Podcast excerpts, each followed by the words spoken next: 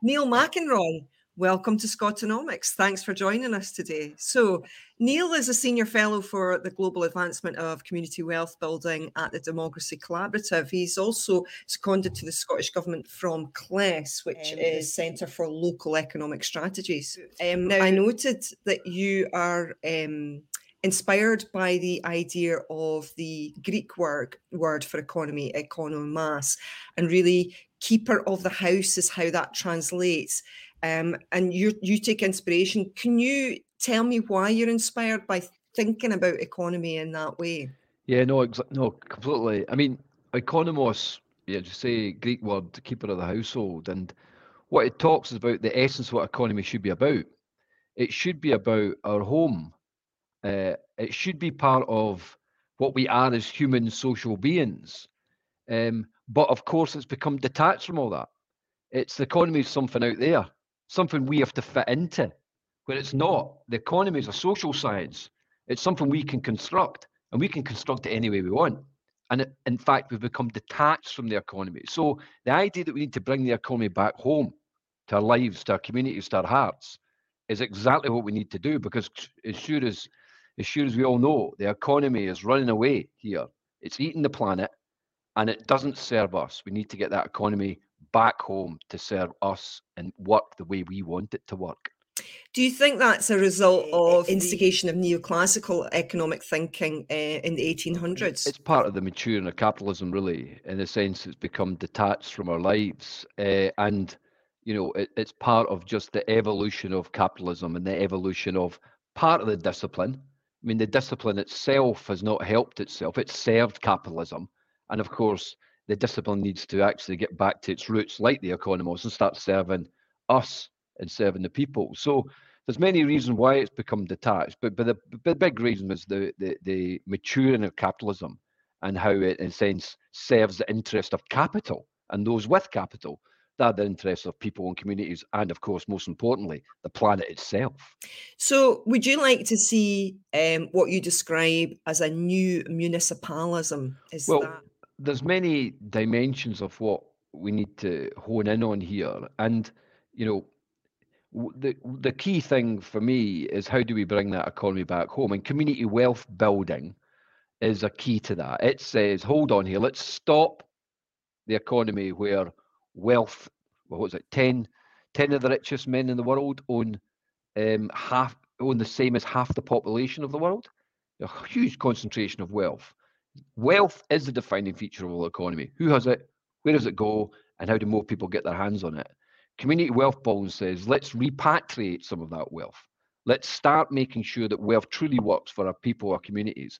And in that, there's a whole range of aligned sister movements, if you like, which includes the well-being economy, includes things like new municipalism, which in a sense is saying, let's uh, build our civic, uh, uh, let's build our cities and our places in ways that truly work for us and where the grassroots communities have more of a say in the actual activity that takes place in that locality. So there's a whole range of aligned progressive movements. And the moment we are in history, and the moment we are with the crisis we're in, all those aligned progressive movements need to get their, ass, their act together and start working more effectively together. That is the moment we're in. And things like New is a key part of that. But we're struggling because the progressive movements are not aligning themselves effectively enough. Uh, and in a sense, there's some some who don't want us to align. Uh, the force of capital maybe don't want us to align because they want to keep the way that it is and keep the plutocrats and the wealthy uh, retain the situation as it is. So you have seen some of this um, at work in Barcelona, where William lives. Um, can you tell us a little bit more what's happening um, with this in Barcelona? Well, Barcelona have a, a new municipalism agenda, which, in a sense, it's building the city for its people, and that includes the economy, the social, the cultural life of that city. It's it's trying to create a stand against, if you like, the forces of global capital and how it flows around and invests and disinvests. Now, like any world city, it struggles in that because the forces are so strong. But it is a uh, poplar tree, if you like. It is a windbreak against some of that ravages of investment and disinvestment that can be so damaging for communities. So it's trying to bring the power back to people. I mean, Ada Colau says that politics is an agora, not a temple. Politics is a space that we all need to be part of, not something that we kind of go to the town hall and it's a temple we all uh, look up to as a, as a high. And also, the economy itself should be an agora. The economy itself is a place that we all need to contribute and have a democratic say in, uh, not something that we, a temple, a cathedral that we go to, that we fit within. It's something we can construct and we need to make. And Barcelona is on that journey. But of course, there's many other places around the world that are on a similar community wealth building journey as well, if you like. There's a sense of the appreciation of beauty here and beauty in the city and a real respect for what the city looks like in terms of the buildings and you know not just buildings and architecture but the, but the use of green spaces. Um, and an example is what they're doing with the Sagrada Familia which has been you know being built for 150 years.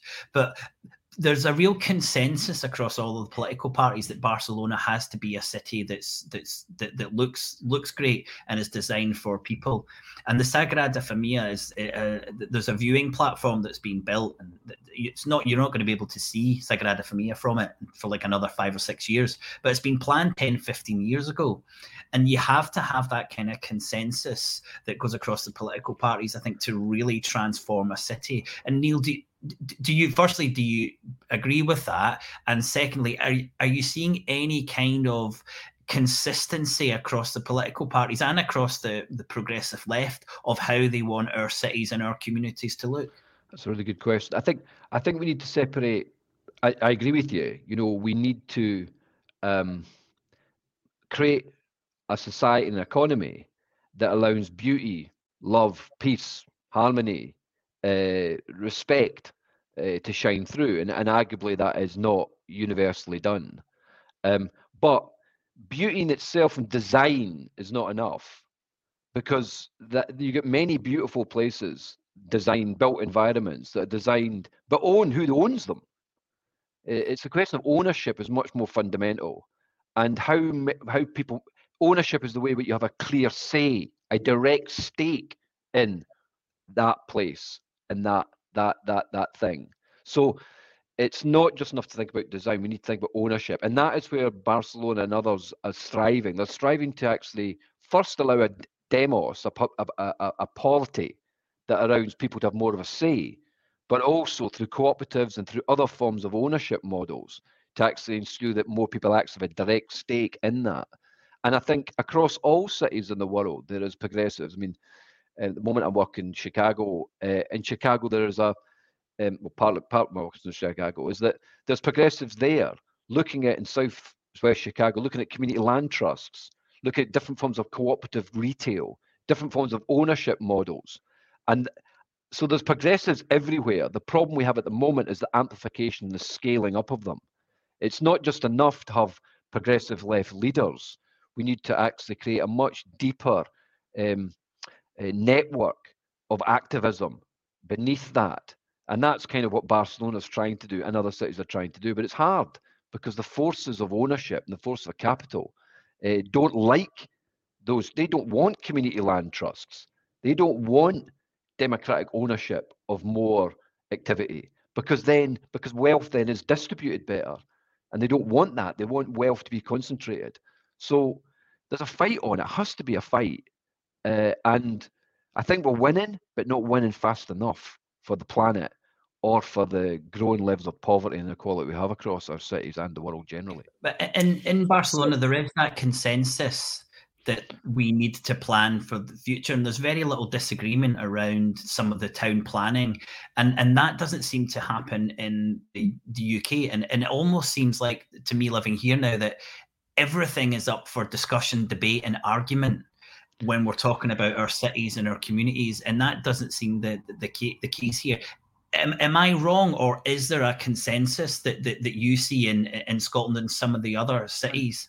I would say different cities are different cities are different cultures, and some cities have a much more stronger culture of debate and basic democracy in terms of discussion. And Barcelona is a beacon of that.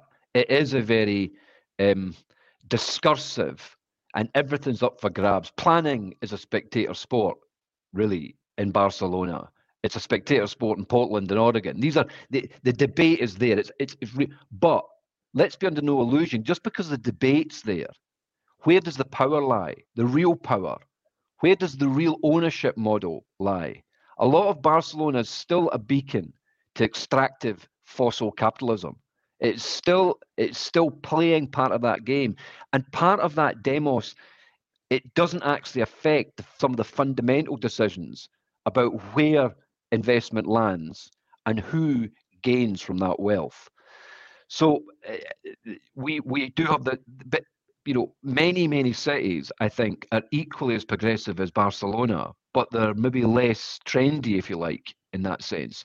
Portland I think is one of those cities in Oregon. I think our own cities in the UK there's progressive activity which I sometimes I think we're too humble about that's around. There's great debates that go on in our cities about what the future should be. It just it's a different cultural vibe, perhaps a less antagonistic, less disruptive, less universal, but it's still there, and we need to build those up. Uh, build that up. I well, feel. key players in community wealth building are what you term anchor institutions.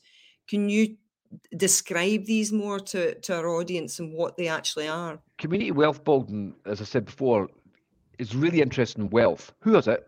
Where does it go? And how do we make sure more people get their hands on it? It's a fundamental feature of place and our economy. So if you think about wealth, which which organisations or or individuals can we actually have more of a say on in terms of the wealth they have?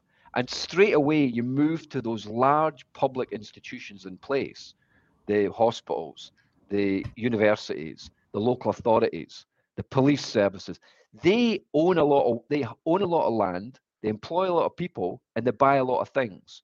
The Scottish economy, for instance, probably 35% of the whole Scottish economy is driven through those anchor institutions.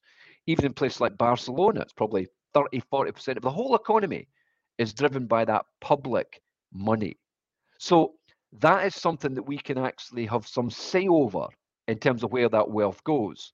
So if a hospital, if a university, for instance, is buying new IT equipment, is it buying it from some sweatshop in China, or is it buying it from some ethical, sustainable, green, living wage, fair tax company based in Dundee or based in wherever? These decisions of their purchasing matter a lot about how the economy works and who it works for. So community wealth building says when these anchor organizations are buying things, can they buy things in a way that considers the wider relationship of that purchase to the economy and who benefits from it?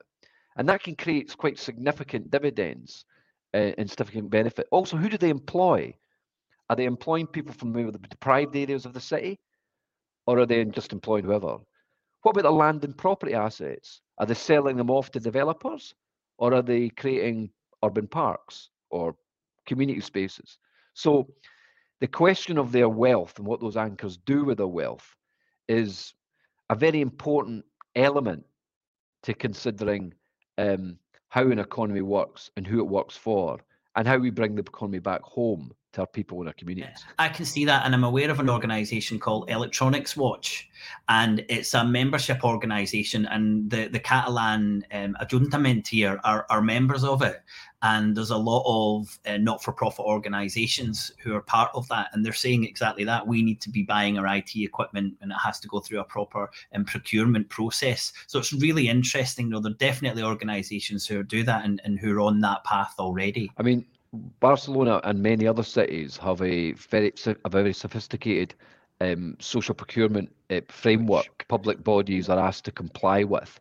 Uh, in the UK or in Scotland, but uh, in England we have the Social Value Act. In Scotland, we have got community benefits and sustainable procurement legislation. Where we've got quite sophisticated legislative and procedural uh, architecture to support this social purchasing, uh, and, and in some way, the legislation is good. What really matters is the supply. We need to work more with supply to get those uh, cooperatives and different forms of social organisations to be fit to bid, compete, and win on those contracts. I mean, this is a kind of key part, anchor institutions of community wealth building, and there's many examples across the world mm-hmm. of, of successes around this. So in the UK, I would say there's an overt concentration of anchor institutions in London, which you would think would bring a lot of wealth very specifically around the area of London, which it does to a great extent, but there are quite a lot of areas that are are missed in London as well that suffer deep poverty why why is this? What is how are these anchor institutions spending uh, in the UK's capital? I would say that firstly, I agree with you. You know, there's a lot of London bashing, and I'm I think that's you know there's a lot of big city bashing. Um, London has its every city has poverty and disadvantage, and London has it equally to many other cities. Uh, uh, uh, some desperate poverty in London, which is unacceptable, of course. Um, there is huge wealth in London, of course, huge concentrations of wealth, um, and that that is supported by a whole architecture of legislation, policy decisions, arcane, archaic traditions, establishment, and so forth. Um, the, the role of anchor organisations is only one part of the economy, and arguably London could do a lot more with its anchor organisations to ensure that not only are Londoners benefiting, but the wider econ- the wider UK economy is ben- U- the wider UK economy is benefiting from the actions of those anchor organisations in terms of what they do with the land and property, who they employ, and what they purchase. Um, um, I, I, I think it's it's it's it if if those anchor organisations have some form of democratic money, if they're spending taxpayers' money, uh, if they have some form of democratic oversight, it's imperative and essential that they are beacons of virtue and well-being in their economic activities, and they're not, by and large. So they need to become much more. Every single pound they spent is our money, and it needs to make sure that it truly benefits the economy, the planet, the people, the communities that are around them. And there's a lot of that London organisation to do, but also lots of organisations in Scotland need to do better on this as it's, well. It's quite interesting, Neil, because you mentioned Beacon, and I remember the Beacon councils in the late 90s and the early 2000s. Um, and I actually worked in the local government department in London, and it was all about best value. And I think that was a, a, a, a very a, a neoliberal conservative and then tied into the Labour um, government policy, which was you have to get the kind of bang for your buck. And I think that fundamentally destabilized a lot of these anchor organizations who were told to go to with the service that was the, the, the cheapest and that in some way we would get best value for that. Has that changed, or do you still think there is that understanding that it's all about paying the least amount for the services that our anchor organizations and other public sector organizations are, are, are, using? That's a really good point. That um, I mean, community wealth building is a direct attack on that idea of value it, on cost alone. In fact, it's got so bad, William, that whole idea of cost is what is assumed is the cheapest is is not the cheapest because it's a monopoly. That's where you get those big contractors who are the only people who can service the because they have a wraparound service. And it's you oh, know they're the because there's only there's so few entrants into the marketplace. There's no competition. It's a, a, virtual monopoly. So it's not even the it's not even the most cost effective. They're just the only people that can do it because they've bought over everything else. So community wealth is a dick attack on that. It's an attack on the it's it's it's attack on the notion it's just about price. It's about the wider value and the wider value you get from more entrance to the market through competition but also the wider value in terms of well-being, in terms of looking after the planet, in terms of local economy, in terms of supporting ingenuity and creativity and the craft of individual communities and enterprises to do good things. It has that broader relational aspect to what a, a purchase brings. And that that's it's a reimagination, but also practical action that starts to do that. But you're spot on to mention that best value was a curse, and it's still there, and it's used, I think, by those that say, "Oh, they're a bit, they cost more. We can't go there. It's going to cost us too much money." But you know that they're paying probably paying rubbish wages. They've probably got stitched up in terms of supply and the, the supply. They're probably not doing good by the community. They're probably not doing good by the environment. And so it's a false economy, if you like, in terms of what they're actually uh, uh, uh, saying. Or uh, a big uh, sort of back office company, uh, logistics company, went on that basis. It was just living contract to contract. But it, but it's worse, of course. It's driven by shareholder dividend, and so it's all about the short term, year on year dividends and look at the care market, for instance, the social care market, where you've got huge players who are receiving perhaps, perhaps double figures div- shareholder dividends. Meanwhile, the service is really poor. The workers are paid ridiculously low wages. Uh, it's an investment. This is how far our economy has become detached from our lives, back away from our home and our hearts. It's not seen as looking after dignity and decency of our, eld- of our elderly relatives uh, or uh, in society. It's not about decency and dignity. It's about what is the dividend. That's no way to run an economy and run a core service, a foundational service like care. So that's why Community Wealth Building argues it's some for some bits of the economy. There should be no profit motive whatsoever. They should be taken out of private ownership, uh, like care, like some like the utilities, like transport. There's no space for the market there. They need to be run effectively and efficiency for the people and the communities. And and and frankly, profit and shareholder dividend should have no place within that.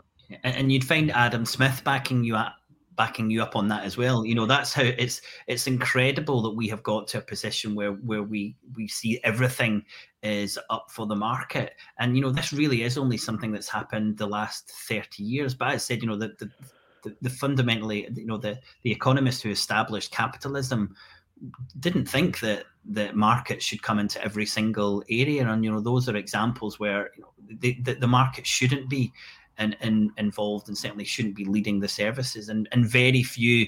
Um, economists would would argue that but but here we are in a situation especially in the united kingdom where everything is up for for sale. And that's an important point we always try and make on Scotonomics is that you know it'd be really interesting to hear your opinion of this but you can look across the globe to try and find other countries who have given over so much to the market and who have privatized so much and you won't see anyone who's done it to the extent that the united kingdom has is that a fair reflection of of of, of where the united kingdom is compared to some of the other countries that you visit and you work with there's there's no doubt about it that the united kingdom broadly united kingdom has allowed the penetration of capital and shareholder dividend quite deeply into many of uh, much of its economic activity, including its public services.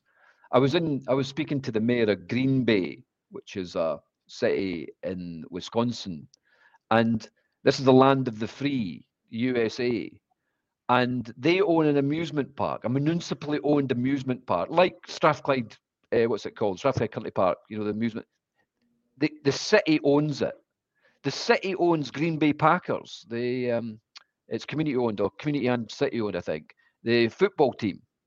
You know, the, the, the reason why is because they knew it was the most efficient way of doing it, the most beneficial way of doing it in terms of like um, it's a it's owned by the people. They knew there was if there was going to be make make a return, it would come back to the people and to the civic and to the public, uh, uh, the, the, local authority, the, the the the the administration.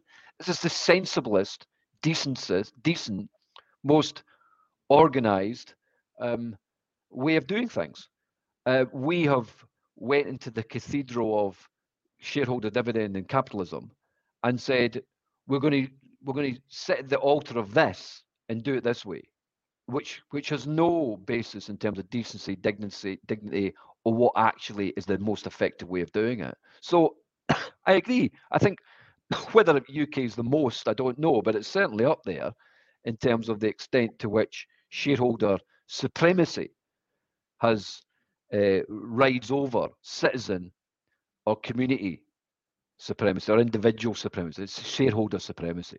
It has the upper hand in these things. Eh, Neil, it's interesting for me that you use water and hydrology analogies for wealth. Can you elaborate and give examples of this vision? I've got um, some examples that you wrote down um, the faucets and the taps of wealth, and maybe you could go through these and talk to our audience about what you mean and your concerns about these, these particular things. So, first, there's finance, second, workforce, third, spending, four, land and property, and five, ownership. So, could you maybe go through these five points and talk about how these things affect our economy and what's your vision for improving our economy via these five different examples? I'm a big fan of metaphors. Uh, um, I don't know why, eh, but, but for me, they kind of make things clear. And so many economists have used the metaphor of water hydrological systems as flows of wealth. Uh, we've had the you know, metaphor trickle down, torrent down, trickle up, and this whole no. So if you think about wealth as flows, like a hydrological system, then you're thinking, well, okay, where does that, where does that, where is when I buy something, where's where's that money flowing to, and is it flowing to a loch here in my place, or is it flowing away out to the sea and somewhere else? Um, where are the how do I create dams or eddies that allow that money to flow to the people that need it the most or the people that are suffering? How do we make that flow in a way that nourishes the planet rather than damages and floods things? So it kind of works sort of for me. And in that, in community wealth bomb, we think about different plumbing and different flows, and there's five different flows. And one is financial wealth. One is the second one is workforce, as you, as you said. Um, so it's like wages, if you like, that kind of wealth. There's land and property, a huge source of wealth and flow of money. Um, then it's procurement that we've touched upon before. It's that spending of your large public bodies. And then ownership. And ownership is the key one because that's your reservoir and loch. Yeah, that's where that's where things land and stick and, and be, can be corralled, the question of ownership. So in community wealth building, the tactics, the actions that are to think, how do we make sure across all those five elements that we're making sure there's a flow of wealth that definitely benefits communities? So opposed to relying on the big banks in terms of finance, you're thinking, can we think about community banks, the Sparkassen banks we've got in, in, in Germany? Can we think about things like the Scottish National Investment Bank? Can we think about credit unions? Can we think about um, how we use our pension funds so that they actually benefit communities more rather than Dubai, nuclear warheads, fags, whatever it may be. So we're thinking about the flow of that financial architecture that truly benefits local people communities. With workforce, you're thinking, well, hold on, can we make sure that when we pay wages, that it's a, a living wage, it's a it's a it's a real living wage, that people are treated with dignity, there's decency, there's unionisation, and that, in a sense, is Scotland's fair work agenda. Um, when you think about land and property, you're thinking, well, how making sure that that land, which nobody really owns, in essence, it's the commons in a way, isn't it? It's like it's it's it's it's the planet that owns the land.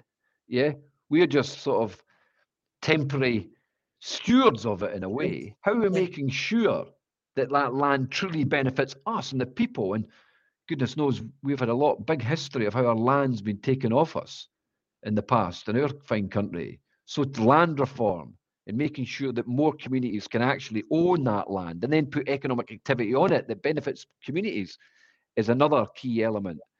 Um, and then you've got the question of uh, ownership, and that is about supporting plural, inclusive forms of ownership, cooperatives, municipal ownership, mutuals, community businesses, social enterprises, a whole the great countries of the world, the great places of the world, including places like Barcelona, have a high proportion of those types of inclusive ownership models because their shareholders are the workers, their shareholders are the community. They're not somebody living in the Cayman Islands, they're, they're your neighbour or your close neighbour. And that creates a natural flow, uh, retention of wealth within localities and within communities. And so all those things are part of strategies. And the work that we do at the Democracy Collaborative, as well as the work in Scotland, is about advancing community wealth building and through those five bits of plumbing, if you like, the finance, the workforce, the procurement, the landed property, and ownership. And of course, there's places in Scotland that are on this journey now and pretty well advanced, like including North Ayrshire. I think that, you know, of course, the most famous uh, cooperative is, is in Spain, it's Mondragon. And, and I think that the Scottish Government, from what I read, are quite proactive towards encouraging cooperatives. Would you say that's the case? Yeah, I would say they are. I mean, they have the Cooperative Development Scotland as part of Scottish Enterprise, and there is a uh, funding and support architecture for co-ops. For me, you can always do more, and I think you know Scotland should do more on co-ops, but it is pretty decent in international terms of what it does. Um, I think we don't want to get too much into the debate about different types of co-ops, but I mean, co-op's just one ownership model, and Mondragon is one particular model, and it's a, a great one, but it's got a particular tradition and a came out a particular culture, post Franco, particular different time. Uh, I'm I'm I'm more keen on smaller co-ops, but that's a personal penchant. I like I, like, I like co-ops that are more related to place. The big corporate type cooperatives, I think, can start to become unwieldy. Unwieldy, yeah, and less sensitive. Um, uh, and you know, it's uh, yeah. Uh, I think it it lends. There's a question of scale about co-ops, and I would say if they get too big, they lose some of their virtue. Uh, too small, then they also lose some of their virtue as well. I think there's a kind of horse for courses thing here, but certainly erring towards the smaller and the big corporate type co-ops is the way to go. Um, but Scotland is on this journey, and Scotland is, um, you know, a beacon, I think, and should be increasingly a beacon for this drive for inclusive ownership, including co-ops across the world. Um, um, it's got everything. We always think in Scotland. I do believe, and working in many different places, there is a there is a cooperative spirit in Scotland. There is the Jock Tamson's Bairns thing, isn't there? We're all in this together, and I think there is a in our traditions that natural collaborative ethos. Uh, I think we could do a lot more with it, and co-ops is a way, perhaps, for that to happen. Yeah, I think Lesley. I mean, Lesley Riddoch touches on this in her in her book, and and she, to a certain extent, uh, explains perhaps our architecture. Uh, so many of us living in tenements and sharing front and back doors with each other, and how that perhaps contributes towards that feeling. But uh, now that you're working with the Scottish Government, I, I wanted to know a little bit more about what you're seeing changing in Scotland and also um, what's happening in North Ayrshire. There's the well-being economy agenda in Scotland, which community wealth building is the practical means of delivering on that, and that that is growing in significance. Uh, and we've got you know the the National Strategy of Economic Transformation, which obviously will well-being economy will figure highly in that. So so there is a receptive soil conditions, a receptive context here for progressive economics in Scotland. Um, we need to prove, make the case more. I mean, I'm a big fan of showing and telling and getting things done. And that, you know, we can talk and talk and talk, but if you can say, look how that's changed somebody's life by doing it different, that's the best thing you can do. You know, I'm not a, I'm not one of these think tank academic.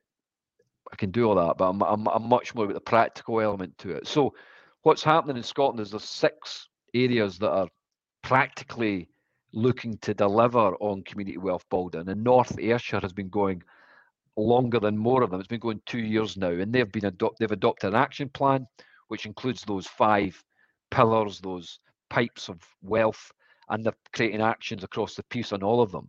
Uh, actions on their pension fund, action on fair work, action on progressive procurement, action on land and property, including community energy activity taking place there, and then ownership, supporting cooperative development and so forth, including an employee ownership of a hotel on Arran, as well as other employee ownership stuff. So they're, I say, turn the dial. They're turning the dial every day around this community wealth building agenda. It's corporately centred in the council. Um, so it's not a fluffy little thing away over there. It's right at the heart of the council. They're a community wealth building council. And also they've now linked in with a range of different anchor organisations in Ayrshire, not just North Ayrshire, but the wider Ayrshire. They've got uh, buy-in from South and East Ayrshire now. Uh, they've got a a, a, um, a, a commission, so a, a, commission for community wealth building. I should also say they've got an anchor charter, which is a commitment of all the anchors in North Ayrshire to advance the kind of things we're talking about. So they've been going two years. They've already got their action. Their report came out last, I think it was just just maybe October. Their annual report, which showed a lot of progress being made. But we've also got other areas now. We've got about a third of all areas in Scotland, uh, council areas in Scotland, doing elements of community wealth building, notably Clackmannanshire, uh, Fife, Western Isles, South Lanarkshire. But there's about five or six others. Uh, Glasgow just uh, the cabinet just signed off a, a I think it was a community wealth building charter or or commitment. Uh, Dundee I think has done something similar recently. So the movement's growing. We have to go faster. Uh, we've got legislation coming up later in the parliamentary term, a potential community wealth building act that will further create fertile soil conditions to speed up uh, community wealth building uh, and those five elements we discussed earlier. That was about- if so much is going on, um, how can we hear more about it? How do we get more messaging, and, and how do, to, to how does the community wealth building as a movement communicate what it's trying to do? Because it's up against kind of 40 years of neoliberalism, and you know we're really talking about you know creating a new paradigm here. And how do we actually do that? It's a good. It's a good point. Um, a really good point, and an important thing. Uh, firstly, we need product. So you know, we can't have uh, in America they say a, a, cowboy with no a cowboy with no cattle. You know, we, we need we need to have the substance here, and that is what we're working on at the moment in terms of the pro proving the case. Uh, but we do need we do need to get a hell of a lot better of singing about it, and uh, I think there's a role for the economic development community through EDAS, particularly Economic Development Association Scotland, who have got a programme of dissemination and training and so forth. Um, I think there's a job for the wider um, media to see when they talk about the well-being economy, to actually think it not just an ephemeral thing, but something that is actually practical through community wealth building and start to. I think there's a job for ministers, there's a job for Scottish government there's a job for us all to start to say there is the art of the possible here. You know, it's how do we eat 40 years of neoliberalism like an elephant, one bit at a time? You know, we need to chip away at it, and that needs consistent messaging and consistent comms and consistent yeah, approaches that say we're on this journey. Um, I, I'm I'm of the belief I'm of the kind of I'm of the belief that progress happens through hard graft and work, and then it reaches a tipping point. Um, I'm not someone who really believes that you can have like a concept and then people will just go like, "Oh, that was that," and I, I, I'm I'm I'm more of a belief that you kind of need to chip away at things and build a kind of groundswell, and then you get the huge paradigm shift tipping point. Um, there's a there's a there's a, a Brazilian philosopher and politician called Roberto Unger he works at the, at the Harvard Law School. And Roberto Unger talks about the moment we're in. And he says that this is the moment of demonstrating the epiphanies of possibilities against the forces of neoliberalism, the epiphanies of possibilities, because it's so omnipresent, that old neoliberalism, that you need to start to have those beacons, those little bits of light. And those epiphanies of possibilities foreshadow, foreshadow, he says, the bigger change. And I think that's what we need to do more. Show those epiphanies of how, like what you said before about, well, you, you mentioned the, you know, the the the electric, the, the company you mentioned in Barcelona. Those are that's an epiphany of the possibilities, a different way of doing things, doing things, and it can work. We need more and more and more of them, and that will become almost rise up, and that will create then the tipping point. Unfortunately, in Scotland, we've also got arguably, you know, a context, political context broadly and a cultural, social context that is receptive to alternative. I'm not saying they're wholly bought in across the piece, but they're receptive to alternative. That's not the case in England. They're not receptive to the alternative. The epiphanies of possibilities are going being put back in their box. Okay, and that's really a shame to hear that. I mean, the, I mean, I was going to say when you're talking about epiphanies, I mean, clearly for political and economics geeks, that epiphany is demonstrated by the Preston model, which you you must have yep. been involved with. Um, can you tell us about some of the fantastic results that have come from the Preston model? Yeah, I was involved in Preston model from day one, but obviously there's many, many hands and hearts involved in that. Um, it's worth mentioning that it started from two two things that came together by serendipity and chance. One was my own organisation, CLES, Centre for Local Economic Strategies, who were looking, who had been exploring community wealth building and had been over to the States and looked what happened in Cleveland, which was run by the Democracy Collaborative, the organisation I now work for. And that was a big success, the Cleveland community wealth building activity. And we thought, how can we do that in the UK? And we were looking for a location that that um, we could test case a sort of community wealth building pilot. Now, we tried a large city in the UK, but it didn't work out for many reasons. And then Preston were members of CLES. It's a smallish city, 130,000 people. It's got a university, it's got a college, two colleges, it's got a local authority, it's got all the anchors. And we thought, Preston be good. At the same time, or even before then, um, the leader of Preston and the cabinet member for Preston were interested in ideas of the Mondragon model, cooperative development. And we were match made, if you like, and met with the political leadership and we agreed to cook up a plan of doing a community wealth building anchor approach in Preston. So we assembled the anchor organisation. We did lots of research around spending patterns and where all the money went, and we found that of the 800 million pound across six anchor organisations in Preston, that 5% of the spend went to Preston companies and 39% of the spend went to Lancashire companies. 5%, we've done other work, but 5% was really, really low. You know, Preston's a good sized town, a city, uh, probably, you know, but some, maybe a bit smaller Dundee. And only 5% of all the spending of the two colleges, the local authorities, uh, the university was landing in Preston itself. Um, so we end up changing practice of procurement, animating supply in Preston. Come on, get your bids in. And it by over three years, it went up to 18% in Preston, which was 30 million pound brought back to Preston economy in three years. But in Lancashire, it was a 200 million pound shift from 39% to 80% to the wider Lancashire. That was worth about 1,400 jobs. Wow. Uh, um, now, that's just the procurement pillar yeah, of the font. They've also now um, uh, the Lancashire Pension Fund, pension Lancashire Pension, um, yeah, Lancashire Pension Fund has now invested in local hotels.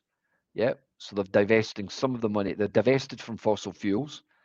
Um, they they now have a, a fair wage, one of the real living wage places. So they have a whole range of organisations, not just public sector, who pay the real living wage. They now have an extensive cooperative development approach from run out of the University of Central Lancashire, UCLAN, where they are looking to develop around 10 co-ops a year, I think it is. Uh, they've supported a number of social enterprise and community businesses. The council now owns um, the local market, which they've redeveloped. Uh, they're now owning the local cinema development. Uh, they've got a franchise in there, but they own the actual building. Um, so they're taking that new municipal stand, melding it with community wealth building. Um, so they they have been they're on that they're on a journey and they've been ahead of some of others. But North Ayrshire's catching up quite quickly, I'm hoping that Clacks and Fife catch up quite quickly. Um, you've got London Borough of Newham, you've got Wigan, you've got a whole range of places where this community wealth building is growing. Um, and obviously the places that I'm working now in the States, uh, quite significant community wealth building activity there now as well, including the city of Chicago and Somerville in Greater Boston. Well, these these are fantastic examples. Uh, I'm seeing some similarities um, with the transition transition town movement. Yeah. Um, and one of the reasons that that um, that that tra- those transition towns didn't didn't work was because the agents of change tended to be white middle-aged middle class. And that was a real weakness of that movement. Is there an awareness of that within the community wealth building that that is a danger? And is there any way that you've identified to try and to make to make the, the process much more inclusive and outside of that kind of who you would expect to be involved in these types of movements? That's a really good point william. Um, yeah i've been familiar with the work of transition towns and i've been down been down to um, Lewes and um, uh.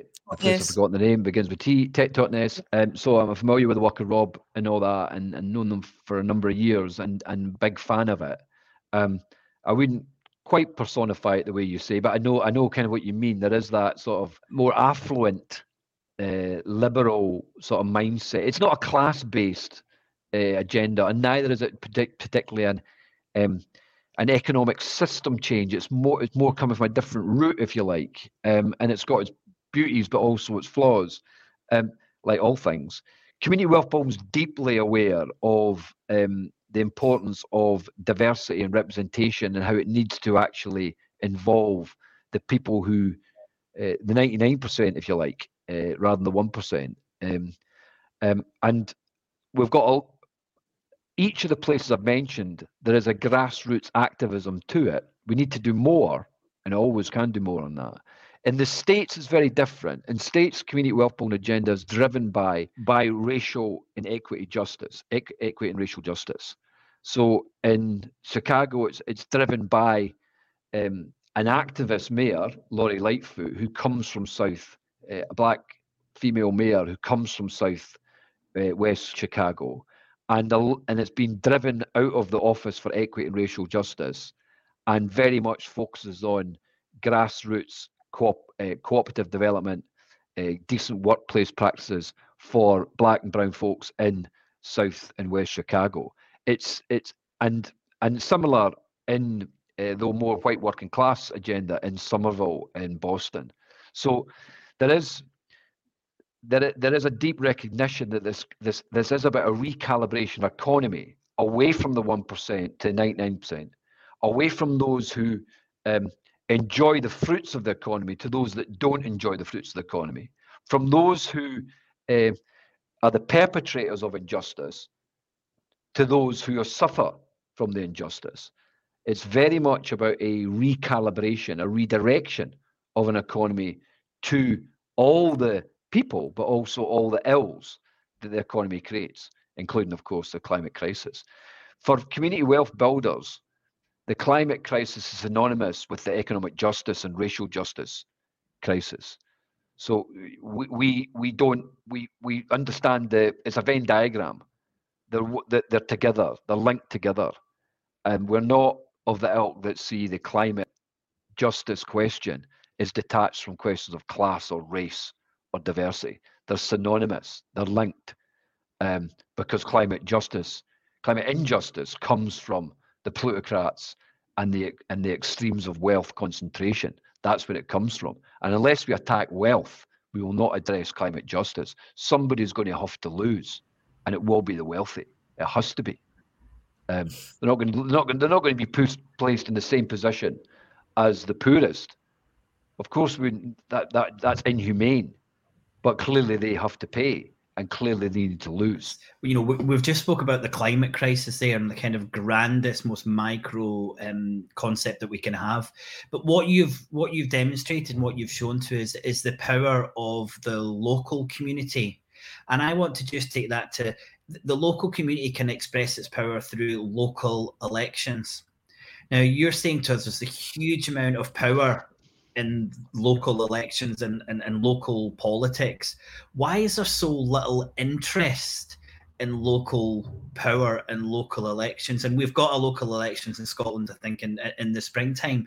But for me, you're giving us all the wonderful prospects and, and and all the power is there about taking control of these anchor institutions and you know getting involved in the local politics and the community but that doesn't seem to be what's reflected, especially in the United in the United Kingdom. Would you agree? And if so, how what can how can we do to change that? Because you've shown us that the power is there. How can we achieve that power? What can we do to make that actually happen? Forty years of neoliberalism, how many years want to put to it, doesn't want strong democracy, because democracy threatens their own power. Um, so, and the people are pissed off with representative democracy broadly you know, local elections, you'll get turnouts of, you know, 30, 40%, because they know it doesn't make much difference. Because who actually controls their life and the economy is not the politicians.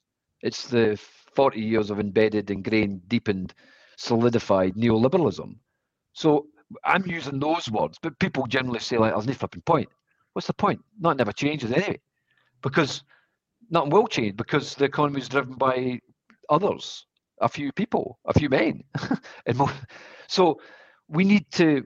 That's why economic democracy is so important. That's why cooperatives and all that is so important to give people a stake more in the economy, in their lives directly. That's why community parks are so important. That's why the new municipalist movement is so important. The sense that we have an agency, we have a volition. What we do can change things. By working with others, can change things. By working with them, we can do something different in the economy. That participative democracy is the fuel for representative democracy. It's the fuel to to create a resurgence of a representative democracy. Um, but it's it, it, we're detached from that. So again, it's this bit about eating an elephant one bit at a time. We need to improve economic democracy. We need to give more people a say, and then we will see bigger uh, representative democracy once there's that greater participative democracy and we need to encourage participatory democracy. And Scotland does. It's Community Empowerment Act. Yeah, it's new legislation may augment that. We've got a lot to do, but it's but it's there. And also look at the turnout in the independence referendum, massive. Yeah, so we're doing better than others, um, and so we've got a lot to do. But what I'm saying is we need to look at the epiphanies of possibilities and the hopes that are there, and clearly to give people more of a stake in the economy directly will have its democratic returns through the ballot box. That leads nicely to my last question. Earlier, you'd said you'd stated that Scotland is kind of uh, uh there's there's there's fertile soil there in Scotland, and you don't feel that in England. How does this play into uh, Scottish independence and the, the place of Scotland currently in the Union? United Kingdom is breaking up, right? By by the forces of lots of different things. The United Kingdom is increasingly anachronistic, right, to the context of our lives. Now, it's not just politics, there's other economic things going on and other social and cultural factors going on here. So you have to make a decision whether that anachronism can be brought to made relevant, right? Can it be made relevant? And how much effort it would take to make it relevant as a United Kingdom. And then if you think, well, I don't think it can, I think it would take too much effort to make it rele- relevant, then you accept its irrelevance and you move to something that's better. And so, from an economic point of view at this point in time, the more devolution, the more local control, the more control that we have as a people over the means of production and the fiscal dimensions of that, then the better. So, you know, I'm not wanting to put my mast on any particular political, but I'm saying, I'm, I'm, I'm kind of saying, at this moment in time, the crisis we have, we cannot leave. We need to have more democracy, and cl- and create that democracy closer to us and our people and our communities. It could mean, you know, that could mean a great and an independent Scotland. It also could mean just a really, really, really strong devolution I don't mean Devo Max, I mean Devo Max, Max, Max. Proper flipping, re, proper federalism of a real, you know, of a of a German kind. Sub administrations below the landers. You know, but the general principle here is that, you know, I'm repeating myself, is the United Kingdom is the United Kingdom anachronistic? Yes. Can it be made more relevant? It could be. Might take a lot of effort. Perhaps we accept its irrelevance and work towards something that's a lot better that de- that devolves power, resources, and fiscal uh, volition to the lowest level we can. Yeah, I think um, you know I, I am uh, my my my masters is firmly up in the air. I am an independent supporter, but um, what I really understood when I went to that talk in the Blue Drill Hall was just how important subsidiarity is. Um, and that you know once we become independent, which I'm confident we will one day, that um, what we then need to think about is democracy further down the line from there because we are not well served as, in, in democratic terms in Scotland, um, both as being part of the union at the moment, but also then further down the line in local councils, etc. They're, they, you know, I think this is a lot of the reason why people don't vote as much as they should.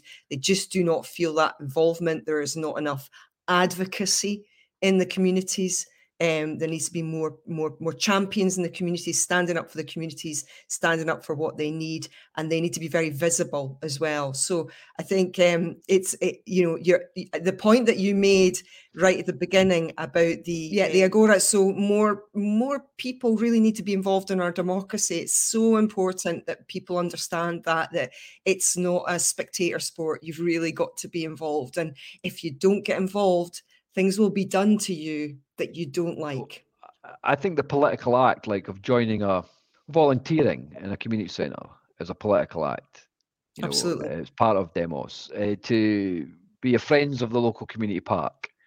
Uh, that that whole civil society action is politics, and I think the great places of the world seek to amplify and support that active citizenship and it can manifest itself, of course, into like economic activity as well.